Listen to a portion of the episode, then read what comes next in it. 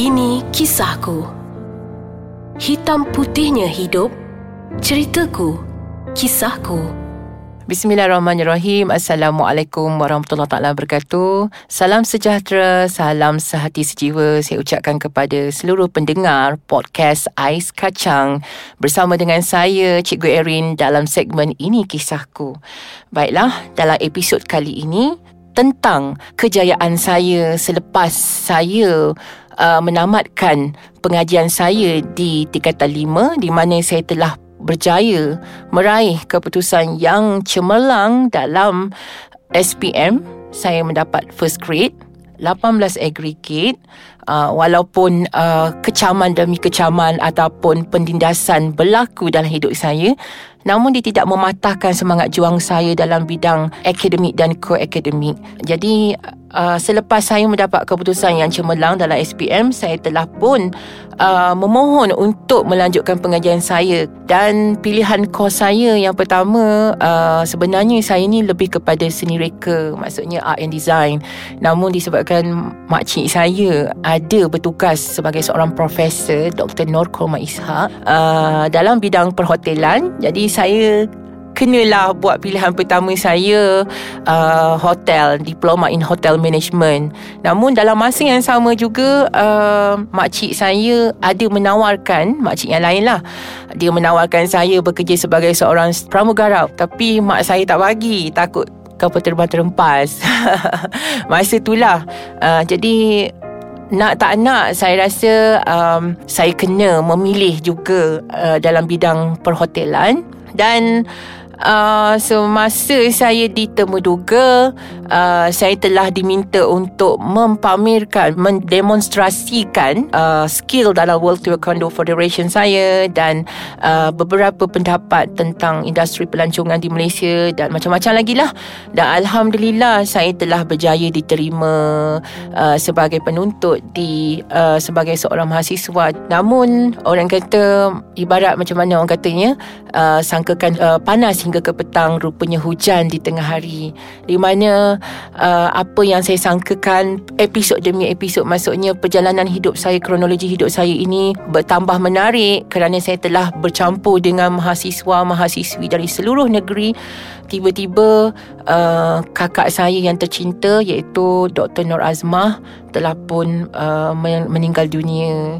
Jadi uh, pada masa itu saya dah kehilangan uh, salah seorang mentor ataupun orang yang banyak saya rujuk tentang masalah hormon sebab pada masa itu saya telah mula mengenal tentang hormon, telah mula mengenal tentang kehidupan malam di mana saya tidak tidak salahkan sesiapa sebab perkara ini pun telah pun berlaku di mana saya telah mengambil pelbagai jenis hormon yang menyebabkan berlakunya perubahan pada tubuh badan saya di mana berlakunya pertumbuhan payudara, complexion wajah saya, wajah saya dah semakin ayu, semakin wanita dan uh, mulalah ramai peminat dan saya sendiri juga telah uh, berani ya berani untuk keluar malam untuk pergi ke kelab-kelab malam uh, dan saya mula belajar tentang rokok ya tentang rokok dan apa yang menjadi masalah pada masa itu di mana kalau setiap kali nak balik ke kampung je Uh, disebabkan perubahan ketara uh, di bahagian fizikal saya maksudnya pertumbuhan payudara. Jadi keluarga saya terutamanya ibu saya mula uh, mengesahani perbezaan pada tubuh badan anaknya. Dan saya menafikan bagi saya saya kata alah tu biasalah tak ada apa-apa okey je. Cuma yang tahu kes ini uh, maksudnya pengambilan hormon ini adalah uh, kakak saya yang seorang doktor tu dan dia sering kali menasihati saya supaya hentikan pengambilan hormon tersebut sebab akan ada kesan-kesan buruk pada diri saya kita akan bersambung semula uh, selepas ini. Apa kata kita berehat seketika?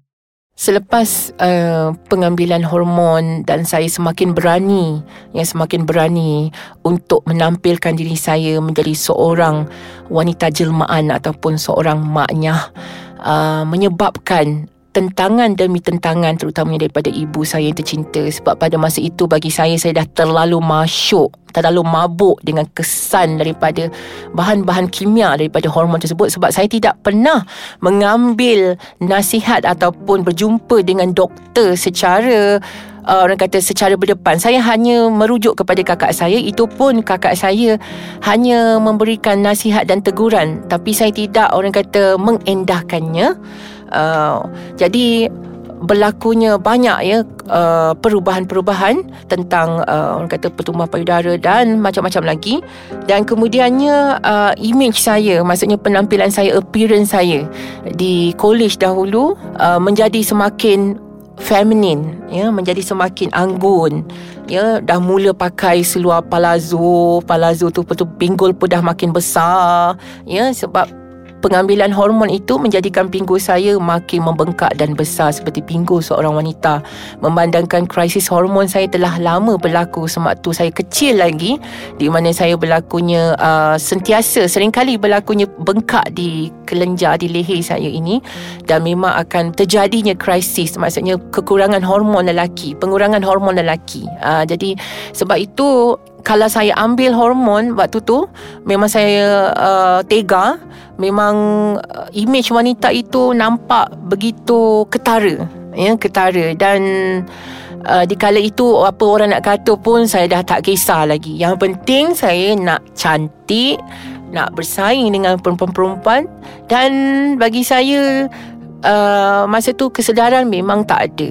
Uh, memang tak ada cuma mengikutkan nafsu nafsu ataupun naluri saya yang orang kata semakin hari semakin memberontak.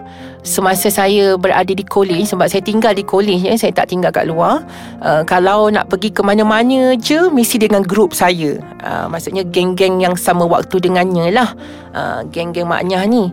Uh, jadi memang akan ada orang kata uh, kata-kata nista tu tetap ada. Uh, tapi kalau dah berkumpulan ini berkumpulan ini kita akan rasa lebih kuat kita akan rasa lebih berani tapi hakikatnya sebenarnya memang salah. Apa yang saya dan kawan-kawan saya buat ni memang salah. Dan alhamdulillah sehingga ke hari ini kawan saya yang pernah memberikan pelbagai hormon kepada saya minta maaf balik dengan saya. Berhubung dengan saya minta maaf Erin aku dah bersalah aku yang meni tapi saya kata dengan dia bukan salah engkau uh, ini salah aku juga. Biarlah benda tu dah berlaku. Dia pun dah berubah jadi lelaki. Kawan saya yang maknya tu. Dan saya pun dah berubah.